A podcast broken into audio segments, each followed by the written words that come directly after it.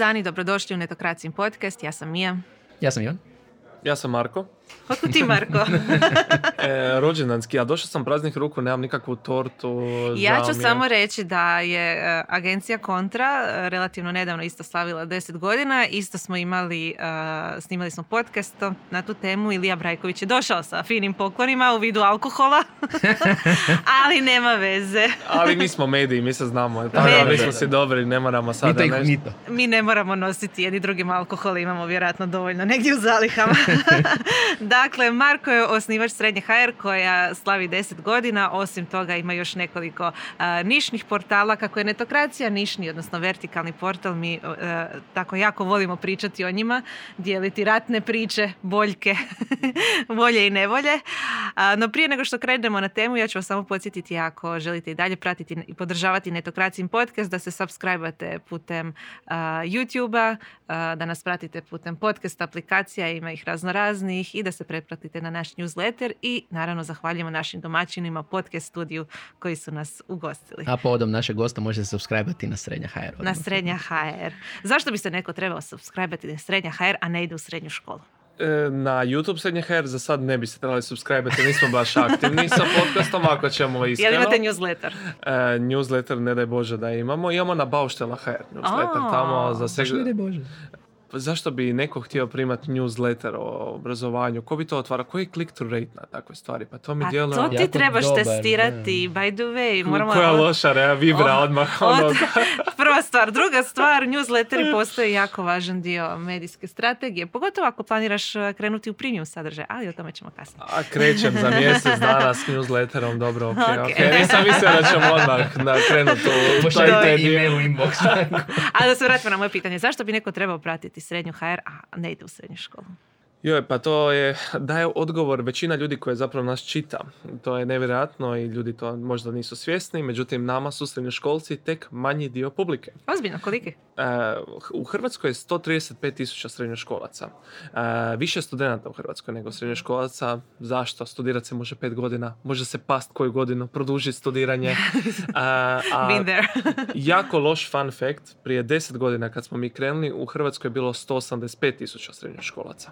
Sad smo pali na 135 tisuća. Znači, tako su demografski trendovi. Nisam znao da je tolika razlika. Da. I u međuvremenu su studenti postali jača populacija uh, nego srednjoškolci, plus čitaju nas ljudi iz akademskog svijeta, profesori koji rade u školstvu, na kraju roditelji, a i vas dvoje kad mi napišemo možda nešto o vašoj bivšoj školi, faksu, isto ćete kliknuti jer vas zanima šta se događa, želite ostati dio te zajednice, jer obrazovanje je nešto što zapravo prodire u sve dijelove društva, a srednja HR ispo vizionarski dobar naslov eh, za jedan medij, zato što u Hrvatskoj to je jedna od rijetkih dobrih statistika naših. Prvi smo u EU po završenosti srednje škole. I tu se stvaraju neka iskustva, ne na faksu, i tu se stvaraju neke prve ljubavi, prva, prva poznanstva i svi dijelimo to iskustvo srednje škole u 90 8% slučajeva. A na faks neko ide, neko ne ide, završi ga, ne završi ga. To je parcijalna stvar, to nije toliko unutar svih nas, a srednja škola je ipak nešto što nas povezuje, tako da nas u srednju školu su dobrodošli svi, dobrodošli na srednja HR. odlično, odlično, odlično. Vidim da si vježbao. Deset godina. Ja sam na početku spomenula da vertikalni i nišni mediji imaju poprilične boljke. A nešto smo malo i prije pod snimanjem ovog podcasta dijelili međusobno. Netokracija postoji sad već, kad smo i proslavili 10 godina, već sam i zaboravila. Negdje prije 2019. korone. Pa da, prije korone. I onda je stalo vrijeme. Onda je stalo vrijeme. Malo smo starili od vas, uh, ali imamo, imamo slične boljke, slične izazove, slične prednosti. Pa koje bi ti možda naj, uh, izdvojio neke posebnosti kreiranja razvoja nišnog medija? Pozitivne i negativne. Pa ajmo možda od pozitivnih krenut nekako meni je ideja bila zapravo stvoriti neki sadržaj koji ne postoji. I kad stvarate nešto novo, neki sadržaj, to je ekstremno uzbudljivo. I e, unesete jako puno emocija u to. I to je taj plus iz kojeg se stvara naravno jedan minus jer izgarate brzo. Dajete Izgaranje u medijima nemoguće. Nemoguće. I možda nazad ne dobivate ono što ste trebali dobiti u smislu financije, u smislu reputacije i tako. Međutim, nakon, ako radite to dovoljno dugo i dovoljno požrtvovno, kao da imate 12 godina ili 10 godina, onda se to nekako vrati nazad i možete se pogledati ogledalo i kada dođete negdje u neku razgovore s ljudima, ljudi kažu aha, srednja HR, netokracija, znamo, vi radite to, to i to, vi ste o tome dobri, mi vama vjerujemo. I povjerenje u medije je na vrlo većoj razini nego neke mainstream medije. Ne možda zato što su neki mainstream mediji loši, nego zato što i publika nekako drugačije ih percipiraju, nemaju dobar neki PR vlastiti, branding im je možda loš, dok na manjim medijima je to puno lakše kontrolirati kada vi odredite se za neku jasnu određenu temu. Jednostavno, toliko kvalitete i znanja skupite kroz godine rada gdje teško vas neko može dobiti u raspravi. Realno u svijetu obrazovanja e, moji novinari i ja znamo puno više nego većina vjerojatno profesora u ovoj zemlji. E, većina i znanstvenika, možda u smislu operative, nekih zakonskih regulacija i to je neka velika vrijednost. I onda kada vi stupite u kontakt s nekim ljudima, to se prepozna vrlo brzo i dobijete na, na povjerenju ljudi kad kažu aha, vi stvarno ste neko i nešto. S druge strane, e, financijski gledano to nije baš neka bajka. Ja sam mislio da će to biti puno bolje. Što je, koje su bilo očekivanje? Znači, s posle strane, znači, sad, znači opet, proizvod koji imamo i imaš je sadržaj. Da. I radiš autorski, sve ovo što si rekao, ljudi će to respektirati, cijeniti, čitati, gledati. Um, onda dolazi ono, oh, I need to get paid for this i trebam platiti stanarinu i sve ostalo. Kako? I novinare i očekivanja? Znači, moram reći da što očito je millennial sam, tako da doživio sam svakakve katastrofe u svem kratko vijeku. I leđa prema ocjeni mojeg doktora ne se, su kao da imaju 50 godina, ne 30, koliko, 30 i nešto koliko imam. Tako da to je negativna, to je odgovor djelomično što se toga tiče. Meni je trebalo 7 godina da dobijem neki povrat investicije na srednja HR. Wow. Na mirovina HR 3 godine, Znači tu sam, ipak sam nešto naučio. E, mirovina sad ima četvrtu godinu, znači tu, sam, tu mi je trebalo tri godine da dođem na nulu s tim projektom i Bauštela HR kao neki novi projekt koji ove godine će biti u minusu, ali nadam se da ću za dvije godine doći na razinu da mogu reći ok, u dvije godine sam došao s tim projektom na nulu. Tako da akumulirao sam neka znanja, međutim to je toliko dugo trajalo. To je toliko dugo trajalo i jednostavno, prvo ti ne znaš dovoljno o poslovnom svijetu. Meni to nikad nije bio u glavi, ja to moram raditi još neki posao sa strane i to uopće nema veze s time koliko je dobar sadržaj, jer to od nekog što tebe potapša i kaže vi ste jako dobri, ne znači da se to pretvara, konvertira u neke financije na kraju. A želiš reći da znači kad nešto objaviš, ne samo da onak liježu pare iz oglašavanja i sve, ne, samo ono ti ne, pa, pa to je sve plaćani sadržaj, znaš kako A da, pa sve to plaćani sadržaj, zaboravio sam na to. Nešto kapka kad se ne objavi bilo šta, zato što programatike realno postaje jako veliki udio u našoj zaradi. I to je dobro i loše, loše u smislu, to je niska cijena cijena oglasa. S dobre strane to su stabilni prihodi gdje niko te ne povlači za rukav, trebaš ovo, trebaš ono, ovisiš o klikovima i sad to neki mediji iskorištavaju možda na način idemo napraviti galeriju sa ono sve, sa nekim random stvarima koje uopće nema... Seksi cure, seksi dečko, da, da, horoskopi, ovo ono. Pa to su stari trikovi koji mediji koriste. E, ali sad i onda ti se tu pojavi oglas i onda tu neko percipiran se kao vrlo jaki, moćan medij dok pumpa klikove na taj način, a mi sad nemamo seksi profesoricu uh, na srednja HR i seksi profesora. Premda neki zagovaraju to unutar mojeg uh, tima. Seksi.srednja.hr Zamisli ono, najzgodniji prodekani. Mi smo uh, imali jedan tekst iz fore, najzgodniji osnivači startupa, to je bio jako, jako davno. I tekst je jako dobro prošao. Jako. Ali su vjerojatno ljudi loše reagirali, ti startup founderi su bili... A, bilo je zezancije puno. Tad je bilo još manj, bili smo manji, bila je manja, manja zajednica, bilo je simpatično, bilo je zezancije, bilo je nešto negativnih reakcija, malo, ali, ali je ono, čitanost bila brutalna i onda se, onda, onda zamisliš, a da krenem u tom smjeru ili ne. Ali... Što će dojesti do one tebe paywalla opet. Da. ali da, znači, u svom slučaju izazov je sa poslovne strane nije samo da kapka i slično, morali ste razvijati poslovanje. Da, razvijati poslovanje, mislim, te programatike zapravo trebaš isto puno znanja za to posložiti sve i nije ni to dobro i dalje posloženo kod nas i mislim da još tu postoji prostora za zaradu, ali realno programatike je postao značajan udio u našim ukupnim uh, prihodima. A, agencije, naravno, su isto jedan dio, ali većina su zapravo direktnih klijenata i mi sad već imamo preko 100 klijenata, ja mislim, kojima izdajemo ono godišnje, ove godine kojima ćemo izdati fakture. Ja mislim da čak možda i više, idemo prema 150. A kad kažeš za, za one koji možda nisu toliko duboko u ovom svijetu i ne samo medija, nego i oglašavanja, uh, znači programetik je nešto automatizirano, znači možda u neku ruku kao što je bio AdSense prije, znači da. tako dalje. Kad kažeš agencije, kad kažeš direktni klijenti, šta to konkretno znači? Možda dati neke primjere? Pa, pa programatike, evo si ti već objasnio, zapravo to su neki ono kodovi koje ti staviš ono na svoju stranicu i onda viklo ljudi consent, eh, prati se, retargeting se događa i dobivaš neku zaradu od toga i to je postalo stvarno jedan unosan dio eh, na hrvatskom medijskom prostoru i tu u principu veliki igrači poput Google diktiraju tempo i cijene i uvjeta i tehnologije. Eh, marketinške agencije rade zakup za realno puno velike, veće klijente u Hrvatskoj, ono, korporativne kompanije koje odlučio uložiti neke novce u neke agencije, marketinška, u, u portale, medije, agencija napravi neki plan medijskog zakupa, to se zakupi, oglašavaju se putem banera, native članaka i tako. I native zapravo je postao velik dio tog oglašavanja, zapravo gdje nije samo banner, nego gdje mi zapravo stvarno smo se dokazali kvalitetom kod te publike i naš native ljudi pročitaju stvarno. Znači imamo average time, 2, 3, 4 minute na native, ovisno koliko je on dugačak i onda ljudi zapravo prepoznaju kroz to, kroz to kvalitetu. Međutim, događa se da nama se neki, neka visoka učilišta recimo koje su često oglašavaju na srednja HR se možda prvi put oglašavaju u životu i oni uopće ne znaju vrijednost prepoznat što znači da tekst koji se čita dvije minute je tu istinu bio pročitan u prosjeku dvije minute. Ne mogu prepoznat to kao neku veliku vrijednost jer nemaju nikakvo drugo iskustvo sa, sa oglašavanjem. Tako da to su sve neki izazovi edukacije zapravo ljudi što je uopće marketing, što je impresija. Ne znam koliko puta sam morao objašnjavati što je impresija. Da. Međutim, ne želim reći da je preteško zato što sam jedan put razgovarao sa founderom od Muzika HR koji ima, ja mislim, 18 plus godina kao medij. To je jedan od prvih medija bio digitalnih u Hrvatskoj koji mi je rekao da i on morao klijentima objašnjavati što je internet, što je portal na prvim sastancima. Ima jako dobar intervju s njim na Surnim strastima, ako se ne varam. Jako zanimljiv. Da, on ima... Zamisli to, prije 18 godina ljudima objašnjavati šta je baner, šta je portal. Šta je, što je internet? Što je internet? jednog, uh, jednog kolegu iz industrije, Tomislava Cara, jednog drugog Tomislava Cara, nije ovaj Infinumov. Da, on se bavi sadržajem, da. Da, koji je objašnjavao svojim klijentima koji su isto bili ono, non-internet people, kao pa to mi je slikica, znate, i onda...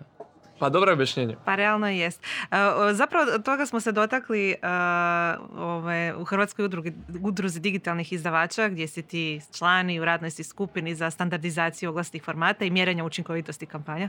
Dugačko ime. Uh, na toj se radnoj skupini zapravo pokušava uskladiti što je ono što mediji prodaju i kako se mjeri učinkovitost kampanja. Ti si imao dobrih svojih nekoliko minuta gdje si objasnio to iz perspektive manjih medija. Kako to zapravo izgleda. Da vi morate educirati i sebe i klijente i tržište što je ono što zapravo prodajete. Da, i dogodilo se nebrojeni broj puta da mi neki faks, da ne sad ne imenujem koji, edu, napravimo edukaciju sa prodekanom koji je doslovno došao na tu poziciju isto prije mjesec dana, novo imenovan, ne zna ništa.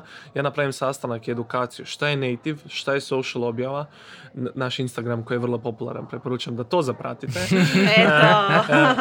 E, I šta je zapravo banner, i oni to skuže, ok, idemo nešto raditi, dogovorimo neki, neku godišnju kampanju, dobro. I oni skuže, ovo je dobar, dobra stvar, mi imamo zapravo još veću potrebu za oglašavanjem, naprave natječaj i zakupe neku agenciju. I to je meni još bolje zapravo. I da agencija neka radi taj posao jer oni nama vjeruju, kažu morate moramo se oglašavati na srednja HR, ja dobijem još veći budžet, ali ne moram objašnjavati ljudima sve. Odlično, odlično. Šta je impresija i na kraju agenciji, ajmo reći ono, napravim intro u posao gdje klijent nešto, nešto zna. Uh, tako da... zapravo educirao klijenta da uopće treba agenciju. Ti s njima dobio posao. Da, da. Mislim, Vidiš, zato... mogao bi to agencijama prodavati. I to je neka stvar koja mislim da je bitna da u Hudiju radimo jednostavno edukaciju i unutar hudija nas koji možda kaskamo u nekim stvarima tehnološki, jer mi možda otvaramo neke the first frontiers uh, prema nekim klijentima, a onda kasnije kad to izraste nešto više, onda se zakupljuju agencije za neke razne aktivnosti, tako da, eto, nadam se da će hudi krenuti nekom tom smjeru. Ali još smo mladi, nemamo, ni, nemamo, nemamo još deset godina. Ne, ni, ni deset mjeseci. da, ne znam, ovo s agencijama super tak dalje, ako sjećam se, na, nažalost, stanje je za oni koji žele znati još više insajta u tržište, da što se tiče barem vertikalnih medija, slično, dosta medijskih agencija u biti ne zna raditi sa vertikalnim medijima. Ne znam koje su tvoja iskustva, ali opet, ili imamo dojam da im se možda ne isplati ni, da, mislim, čak ni vremenski uh, razumjeti. Uh, ni u poslovnom, ni u poslovnom modelu jer traži satnicu koju možda nisu prodali klijentu gdje onda vertikalni mediji u konačnici što uvijek savjetujem ljudima koji se žele baviti medijima morate prodavati. I morate se baviti prodom. Ne možete samo opet čekati. I da, će Da, ne možete agencija. samo pisati I- sadržaj. I stanje na tržištu je tako da impresija banera na nišnom mediju i na drugom mediju je ista za agenciju na kraju. Oni uopće ne gledaju razliku neku oko toga i to je veliki problem sa edukacije i klijenata sa njihove strane i zašto bi trebalo biti više, po čemu se uopće mjeri ako bi trebalo biti više, da li A to reci sada, zašto bi, zašto bi trebalo više koštati na srednjoj HR, a ne na nekoj usporedbi sa nekom rubrikom za mlade na nekom mainstream mediju? Zato što ja, ja mislim da prvo prema rezultatima. Znači click to rate bi se trebao gledati, trebalo bi se i viability vjerojatno isto vidjeti. Vjerujem da bi već po tome se vidjelo da je tu puno učinkovitija kampanja za klijenta. Ali realno, što se, to je pitanje brandinga. Ako neko čita srednju HR u odnosu na bilo koji drugi medij koji možda ima neku podrubriku za mlade, kolika je kolika je snaga tog brenda kao u odnosu na nas, koji imamo realno na dnevnoj bazi, nas čita sad u prosjeku 50.000 ljudi. Mi smo već postali ono vrlo ozbiljan medij koji je izašao izvan ono nekog nišnog prometa Da, da. I rastemo konstantno jer kažem obrazovanje zanima toliki broj ljudi bez obzira što je pala demografija što imamo problema sa iseljavanjem ljudi to je d tema u Hrvatskoj i zato je srednja HR toliko uspješna. Mirovina HR to prati i, i uskoro će stići i to želim reći ako smijemo oko mirovina HR dib- nešto debunkat. Najveći udio korisnika Facebooka u Hrvatskoj je generacija 55+. Plus. To sam baš htjela spomenuti jer imala sam jednu situaciju gdje sam am, dala izjavu o čini mi se liječnicima na internetu i spomenula sam određenog mlađeg e, medicinskog influencera koji je zanimljiv mlađoj publici jer je najviše na Instagramu i jednog starijeg medicinskog influencera koji je zanimljiv starijoj publici jer je na Facebooku i dobila sam ogroman napad od publike starije dobi koji smatra možda čak i sebe, da kako oni misle, e, kako ja mislim da su oni stari. Kao, samo zato što su na Facebooku tako, oprostite, ali ono, Govorimo o statistici, znači nije- ja sam govorila o statistici. Mi- Mislim da je ono, ono što se pitanje sadržaja isto, pitanje affinity, a opet, znači, uh, nije isto ako nekom velikom mediju netko, ah, malo klikne zato što ga je zanimala baš ta tema, ili ako prati redovito temu, bilo da je to edukacija kod te, bilo da je to tehnologija kod nas, neko ko je full u tome. Ma da, cilja. nama je Affinity Index, ono, to je indeks da objasnimo kako da to sumiram. Znači, udio publike u nekoj određenoj dobi, ajmo reći sad da to bude od 15 do 24, u ukupnoj populaciji portala. I nama je Affinity Index na tu populaciju, na srednja HR, broj 1 smo u Hrvatskoj i za 55 plus generaciju na mirovina HR, očito smo isto tu, tu broj 1. Premda ta populacija 55 plus su dominantni čitatelji na mainstream medijima jer je njih realno jako puno i to je tržište koje će ekstremno rasti. Tako da kad budemo pričali za 10 godina gdje je srednja HR, vjerojatno ćemo govoriti da je mirovina HR puno čitaniji medij od toga jer jednostavno demografski trendovi, svaka generacija koja dolazi je digitalno pismenija, Ali ja pretpostavljam, bar ne znam, ne znam ovaj, tu demografiju jer mi ne uglavnom nije nam neka ciljana, ali pretpostavljam da oglašivači možda isto ne gledaju tu publiku osim za neke specijalizirane proizvode. imam jednog e, dobrog e, ja ću reći ono, dobrog partnera dušu u jednoj agenciji koji kada sam ja rekao, gle, radim portal za umirovljenike, tog ti nema u Hrvatskoj, bit će super, sadržajno, ovo ono. On je rekao, sve dobro, samo da znaš, ja nikad neću zakupiti oglas kod tebe, e, jer meni dođe brief od klijenata do 45 godina. Do 45. I to, to mi je nevjerojatno, mislim, vrlo je jasna ta neka statistika da ta generacija izdominira ono, hrvatskim digitalnim prostorom, dominirat će sve više, tako da ja očekujem tu promjenu trendova, ali to toliko sporo traje. To ko da nekog moraš uvjeravati da je to tako, pa ti niko ne vjeruje. Pa daj pogledajte sami, imam osjećaj kao da ljudi koji rade u marketingu jako malo vremena troše na dodatni research, ono jednom godišnje da vidimo stanje stvari kako stoje na tržištu. Da. Jer, jer Nemoguće. Kolege. Pa ja, nemojte, nemojte pa ja da- gledam non stop medije, ono druge, ko šta radi, analiziram, vidim šta se događa, trošim jako puno vremena, da, jer realno vrlo je konkurentno medijsko tržište u Hrvatskoj. Među mainstream medijima, među nišnima realno nije. Teško je ući nekome sad u nišni Je, prostor. da, da. Vi ste nešto preokupirali, sad da neko drugi počne raditi to što ste vi radili, koliko bi to bilo uspješno zapravo. Isto No, kao... mislim da je pitanje isto ono, nije im, nažalost, jako puno ljudi u marketingu isto žele raditi ono što je seksi i slično, nove tehnologije, nove ovo, novo nešto, a ne gleda najčešće isto šta Šta je možda stanje isto u Hrvatskoj, a ne samo na nekim portalima sam je čuo tržišta koje prate ad sektor. ali dobro. A šta je, da li umirovljenici plaćaju pretplate na medije? Da li to znamo? Umirovljenici su veliki, ja mislim, pretplatnici tiskanih medija bili. Tiskanih, da. Predno moram priznati da ne znam šta se dogodilo sa tiskom u odnosu sa pandemijom, sa pretplatama u kafićima, ne bi ti uopće ni, ni ulaziti u to, ali umirovljenici su D pretplatnici na HRT, i što je 80 kuna mjesečno, što je najskuplja pretplata koja postoji u, u trenutačno u zemlji na medije.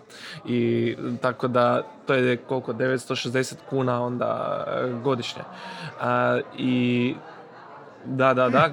koji, medij, koji medij ima paket na 960 kuna godišnje čitanje? Ja mislim da nema niko od onih koji su sad izbacili Da, morali bi usporediti, ne znam koliko cijene. Tako da, umirovljenici su upoznati sa konceptom pretplate. Nije im to stran oblik. Oni su zapravo bili pretplatnici, ajmo reći, prije na tisak, prije na, i na HRT. I ali nažalost taj pretplata u Hrvatskoj nije nešto što je u Njemačkoj, ono, kao što je u Njemačkoj, to sam radio diplomski radio, sam tad studirao u Njemačkoj. Kod njih je bilo jako zanimljivo, kod njih pretplata ne ovisi o kafićima, nego dolazi doma. Zato što prije, i oni su imali tradiciju pretplate staru nekoliko, ono, sto godina od kad postoji zapravo tisak na zbiljnoj mjeri. Zašto? Su htjeli da dođe doma, jer su htjeli da niko ne zna koji tisak kupuju. Jer uvijek je postoje neki lijevi, carski, desni, konzervativni e, mediji i ljudi nisu, ljudi nisu htjeli da se zna koji mediji oni čitaju i dolazilo im je doma. I to je ostalo dan danas i zapravo tisak pretplata u Njemačkoj funkcionira u, u tom tiskanom obliku upravo zbog takvog koncepta, a ne zbog kafića. Kod nas je možda zbog nečeg zbog kafića postoji takvoj mjeri. Zbog kafića, tvrtki i umirovljenika. Da. Ti si imao jedan status koji je bio vrlo zanimljiv. Odnosno, jel ne znam bio retweet ili reshare ili screenshot, šta je već bilo, ali ako se ne varam, a to je ona varijanta da je, da su jedne Facebook stranice rekli da nažalost je jedan tekst iza paywalla, pa onda da, da, da, ako se ne varam, znači bio je uh, tekst u večernjem, uh, nešto o mentalnom zdravlju i uh, Poliklinika Vrapća, ako se ne varam, je mhm. podijelila na Facebooku taj tekst i napisala super tekst, šteta što i sa. Onda su se neki i uključujući i tebe uključili tu raspravu na Twitteru mislim... A šteta, mislim, mediji na internetu treba biti besplatni, ja? Da. Da, ali ja, ja volim ono tako, takve pojave u oči, tome sam tego kolegu iz Večernjeg lista, da, predložili su se još neki tu, jer meni je u interesu da taj kolega iz Večernjeg lista se javi e, u Vrapče i kaže, čujte, sadržaj ima cijenu, da im objasni, da napravi pitch zašto je bitno da, da, da, da oni naplaćuju, jer jednog dana, možda za mjesec dana, možda za mjesec dana. E, ćemo im imati pretplatu koja, i to će nam puno značiti, jer mislim da moramo svi kolektivno raditi na tome da tu nema ja, on e, i da premda postojaće to, jer neka istraživanja u SAD-u govore da ljudi se preplate ako su baš veliki, veliki news junkie na New York Times i na Washington Postu, običajno jedan, preplate se onda na jedan regionalni, znači savezni i na jedan lokalni list i možda još nešto specijalizirano u smislu neki sport, neki, neki nešto ih jako zanima. Nešto što ekstremno ih jako zanima. Tako da nema tu puno prostora za pretplate. Da, ne možeš se na sve pretplatiti. Nećeš se ti pretplatiti na deset medija. Uh, možda će neka tvrtka to da, napraviti. Da, ali privatni. Uh, ali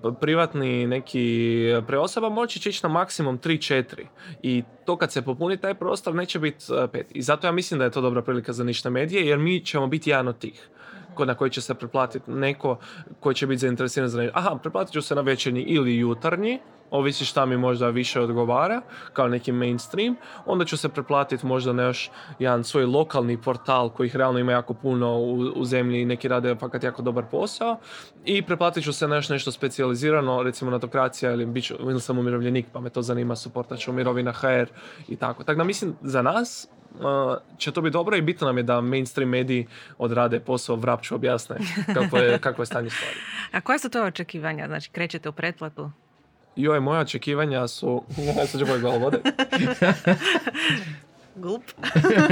Imao sam razgovor sa gospođom Norom Krstulović, Teatar HR, koja je zapravo bi trebala biti uh, vaša gošća, evo toplo ću joj preporučiti. Je, je, ovaj, komunicirali smo oko pretplata ranije, ali nešto nismo uspjeli e, članak napisati o tome, ali da, svakako. Ona je jedan od pionira. Ona je pionir. Ona je pionir, ona je radila i ona je to sve programirala solo i ono, pe- i njezino iskustvo je po meni nevjerojatno. Dobro, to sad možda više ni nije toliko, neki segmenti nisu relevantni u smislu SMS plaćanje premda, neki ovaj, premda, premanje Mhm. za umirovljenike, možda bi da, to bilo zgodno ipak imati SMS plaćanje, Ja tako? sam platila par puta SMS-om jer sam htjela samo jedan komad sadržaja pročitati i ono... E, ali koliki je udio koji telekomi uzmu za to? Aha, to. To je sad, da ne prepričavam naš, ne prepričavam naš Ok. razgovor, je ekstremno velik. Zato što je to toliko mali udio tržišta, ne nastupaju, nema dovoljno aktera koji bi uopće nastupili prema telekojima rekli mi sad Aha, želimo o tome se radi, ok. tre- pregovarati kolektivno za industriju itd. Kad bi I barem postojala udruga koja može kupiti medije i nešto. Hm, zanimljivo. Dobra tema. I direktorica da to čuje i da zna za to. E, ali to je možda nek- u nekoj skoroj budućnosti će isto biti e, tema. I u principu kad sam ja Nori rekao svoje očekivanja, i vidio sam jedan, jednu, re- jednu reakciju sa njezine strane koja je bila onako joj. I e, mi idemo u oblik pretplate, međutim mi ćemo biti drugačiji. Mi ne ide, mi ćemo biti posebni. A, mislim da Senja HR, konkretno idemo sa Senjom HR, ne može zaključavati sadržaj da on mora biti dostupan jer mislim da smo mi javno dobro neko i ne možemo očekivati i ne želimo zapravo uh, propustiti priliku da neko koji ima 14 godina koji prvi put se susreće s medijima da mu ne budemo dostupni zato što on ima 14 godina i nema nikakvih uh, prihoda. Uh, i radit ćemo zapravo pretplatu za u obliku formiranja neke zajednice gdje bi ljudi se osjećali dio nas i empowering, nas da radimo naš novinarski posao. Za pravne subjekte će postojati jedan poseban alat koji će biti isključivo ono pristup za škole, za fakseve, za neke udruge koje su iz sektora, koji će platiti neki godišnji bu- budžet za pristup našoj pretplati, a uz to će imati pristup stavljati samostalno vijesti u neki oglasnik sustav, uh, jer ima jako puno događanja u svijetu obrazovanja, znanosti neformalnog tipa, i mi ne možemo kao mediji uopće obraditi sve to. Jer dobijamo ih na dnevnoj razini neka priopćenja, najave, imamo radionicu ovome, radionicu ovome, a za jedan mali budžet e, će udruge pristat da mogu dobiti neku objavu, mi ćemo samo apruvat te objave, oni će dobiti rič preko našeg portala, mi ćemo dobiti opet neki dodatni sadržaj i to će biti po meni neka dobra kombinacija za, za a, pravne subjekte. A što se tiče fizičke subjekte koji će htjeti naš suportat jer vole što mi radimo, nudit ćemo no- da bez reklama e, prostor i nudit ćemo newsletter e, za, za, za ne vjerovali ili ne i još neke ono stvari kako će vrijeme prolaziti. Čak planiramo neke pakete posebne za maturante, recimo samo da mogu biti u toku sa svime što mi pišemo u vezi državne mature. Jer to je na godišnjoj razini oko 100-150 tekstova izbacimo u državnoj maturi. Ono što je njima relevantno i o čemu visi. ono, I što njihovim roditeljima, da. Da. I njihovi roditelji će se onda preplatiti. Da. Jer... Roditeljski paket. da, da, da. To, Tako, je- to, je, to je ljepota vertikala, što točno znaš za publiku. To je, to je nešto recimo što neki mainstream medij ne može ponuditi. Ne, ne može, jer jednostavno nema toliko teksta o tome, nije posvećen tome. I, još, I to je za njih neka niša kao joj, moraju se tome posvetiti, dok ti možeš tu ići dubinu, ponuditi bolje Da, rješenje da. i Evo, kod novi roditelja, ono, aj, aha, da, matura, faka, daj, preplati me, here, take my money. I onda za neko vrijeme te roditelje samo prebacuješ lagano na mirovina HR. Da. točno, točno, točno. To je, to je neki ono... piše to vrtićima? E, ne. Mislim da je vrtići HR. Tebi. Nažalost, nemamo dovoljno vrtića i po tome smo najlošiji i to je zapravo isto jedan zanimljiv obrazovni fun fact. E, Čini veliku razliku u obrazovnom uspjehu djeteta kasnije da li je išao u vrtić ili ne. Tako da krucijalno pitanje ove zemlje u, po pitanju obrazovanja, osim jednosmjenske nastave, bi bilo trebalo biti onem- omogućavanje e, svakom djetetu da ode u vrtić, međutim čak mi u Zagrebu nemamo te uvjete kamo nekim još drugim krajevima i to je ono jedna Čak u katastrofa. nekim manjim mjestima imaju bolje sad uvjete i zbog ovih EU fondova i svega. Ono, veći gradovi postaju kaotični po tom pitanju. Da, eto. To te sve čeka.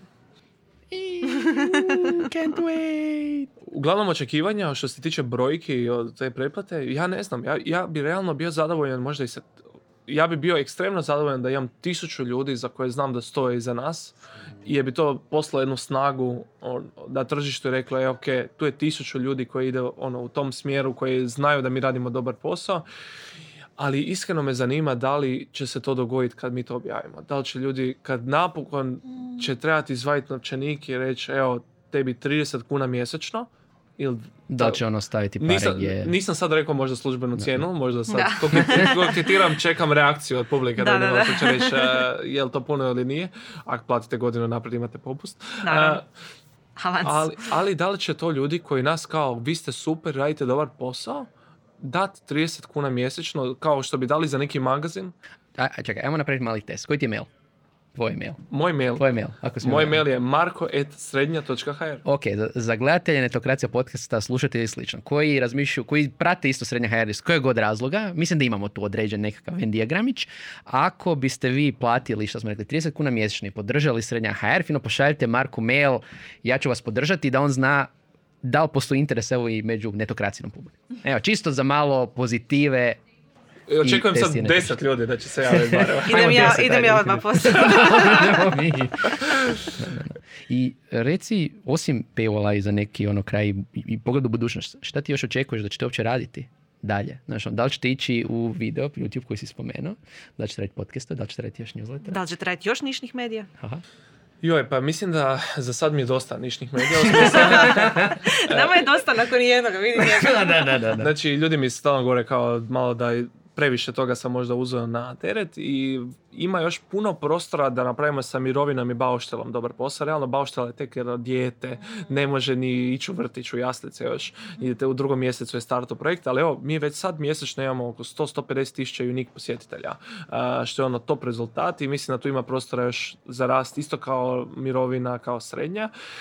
I realno da je budućnost u stvaranju nekih ono vlastitih proizvoda spin-offova, E, mislim da smo uspjeli djelomično sa srednjom sa kvizovima, s tim projektom, međutim nismo ga uspjeli komercijalizirati zato što to je totalno jedan novi svijet i realno koji zahtjeva full time job od mene. Ja bi možda volio u vizija budućnosti je da dignemo ovo još na neke node, noge, dobijem vremena unutar firme za radi takve neke projekte jer imam još neke cool ideje koje bih htio realizirati i vidjeti da li e, uspijevaju i naravno maknuti se od svijeta medija sa njima.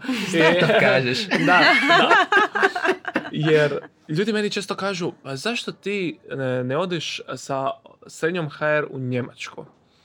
To, to je dosta, če, ono kao, tamo ima novaca. Mislim, kao prvo, taj sadržaj nije primjenjiv u većini slučajeva na Njemačku. E, Regulacija je takva da ja moram osnovati tamo novu firmu, dobiti odobrenje. Ni- nisu mediji te ko tehno, tehnologija, mi smo opasni za društvo, mi smo opasni za državu, mora se znati ko to ta... Ne, moraš se upisati u registar, Moraš se pečat upisati, dobiti moraš dobiti pečat, moraš otvoriti firmu, znači moraš otvoriti neki prostor, znači moraš odmah imati neku veliku investiciju i moraš zaposliti ljude i krenuti od nule. Um, tako Od da, minusa. od minusa, da. I još šta da je opet 7 godina budemo u minusu samo sa njemačkim minusom umjesto sa, sa, sa, a sa hrvatskim tu prihodima. Uh, uglavnom, ja bih volio možda neki startup koji bi i ne bi ovisio o tim Da li zakonskim- u, u tom, ajdemo reći, edtech području ili? E, imam nešto novo sad na, na, na pameti, neš, neki mali projekt, ali možda kvizovi zaslužuju još priliku da se tome posvetim malo ozbiljnije, ali to je istinski full time job, ne mogu to raditi sad sat vremena na dan, dva sata na dan i tako. Tako da za to mi treba malo više energije, malo više vremena, tako da eto, ajmo reći, kratkoročna, srednjoročna vizija, dići ovo na noge i stvoriti sebi još prostora da vremenskog da se mogu baviti tim stvarima jer dosta je uzbudljiv taj startup svijet. Ono, kad, ide, kad vidiš ono, sve neke nove stvari koje se nudi, jer imam osjećaj da u medijima, tu sam već 10 godina, ne želim reći sad da ja znam sve. Mogu puno još učiti, mogu puno napredovati, ali nema, ne, ono, i tak kad uđeš u neki novi totalno svijet, dobiš neku novu energiju, kao što sam ja imao neku energiju prije 10 godina. Sad to znanje koristim da otvorim novi medij, treći medij, ali mogu biti četvrti neki medij i znao bi, imao bi neki know-how, ali ovo mi je totalno ono, Imaš wow. projekata u sebi. Da, kao, ja ne znam ništa o ovome. Kao, znaš, ono, idem, idem nešto novo naučiti. Idem, e, šta znači ove sve čudne riječi koje oni koriste. E, to, to vi trebate, riječnik um, e, za startup svijet, da. ono, šta sve znači, ono. Sad negdje imamo u Imamo arhivu. negdje, da, da, da, To mora za biti to. stavljamo. Čekaj, vidite to isto iza paywalla, a? Polak, polak, polak. Drugim- polak. drugom Dru- prilikom, Drugom prilikom, drugom prilikom. Ali mislim da svi mediji o tome razmišljaju i u nekoj su fazi toga, jer Da, što drugo? A čekaj, Da. vi mislite da je publika spremna, evo da tisuću ljudi ja dobijem. Ne morate vi pričati o sebi. Jel, može, jel se može s Uspravi tisuću? pić. Uspravi pić, da. Posebno, posebno ovaj dio što si rekao, pravne osobe da, roditelji da. Da, to su oni sigurno imaš super fanove i ljudi, ljudi koji vam vjeruju. Ne znaš i... ono varijanta, ja gledam iz aspekta, ja bi volio da uh, za, karikiram, znači šta, 15 godina kada Adrian krene moju srednju, da postoji medij poput Srednja HR. Ja sam sad spreman možda financirati 30 kuna, što nije veliki trošak mjesečno, da onak, a, let's invest in the future. Jer sam osjećan na to. I opet roditelji su dobri kupci. To je jako osjetljiva publika, tako da tisuću njih naći, mislim da se može. I to, mislim, financijski gledano, 1000 puta 30, znaš, zvuči jako dobro u odnosu na to da moraš naći nekog klijenta koji će ti biti t- tako vjeran na mjesečnoj razini, to je, i mislim da mediji bi s time krenuli graditi ono što nedostaje ključno, a to je još kvalitetniji PR, još kvalitetniji odnos sa publikom e, i ne bi smanjili bi se one jednostavno priče vi radite za ovoga, vi radite za onoga. Mi radimo za tebe. Radimo za tebe. Ti Da. nas plaćaš. Da. Tak bi trebalo biti. Tako bi trebalo biti, tako će biti. I u svom slučaju za ove nove projekte ekskluziva, to, to očekujemo na tehnološki. Dobro, dobro, ok. Ja, ja Ivane. Kako ti se da nakon 13, 12, 13 godina? i Mi za te stvar koja me drži. On, on ne želi objaviti, tak nije ekskluzivno, ali tako? Pa ono, uvijek imamo dosta prepirki oko toga, ali u načelu da. Bar za prvi put. Oho. Prvi put. Ništa, uh, hvala ti puno što si izdvojio vrijeme za nas. Uh, vi svi zapratite uh, Marka, srednju, bauštelu, mirovinu i sve ostalo što, što Marku se nađe na putu. Zapratite i netokraciju putem newslettera putem YouTube-a, podcast aplikacija i svih drugih mjesta gdje smo prisutni. Zapratite Instagram Srednje HR, čujemo da je fantastičan i pošaljite Marku poruku a, podrške. Hvala podcast studiju što nas je ugostio i hvala vama što ste bili divni sugovornici. Ne samo poruku podrške, nego poruka podrške je 30 kuna. Dalje, ok, poš- neki Ujedinite uvjet, 30 jedno- kuna. jednostavno ostavite. Način kako da ti ljudi uplate. Treba, koristiš kriptovalute, trebali smo ostaviti adresu da ti pošalju. Nemam još za sada, ali prego, ako ste spremni razgovarati, naći ćemo način. Eto. Ok, plaćanje kriptom na mirovina HR uskoro. Pozdrav svima, bog. Ćao. Bog, bog.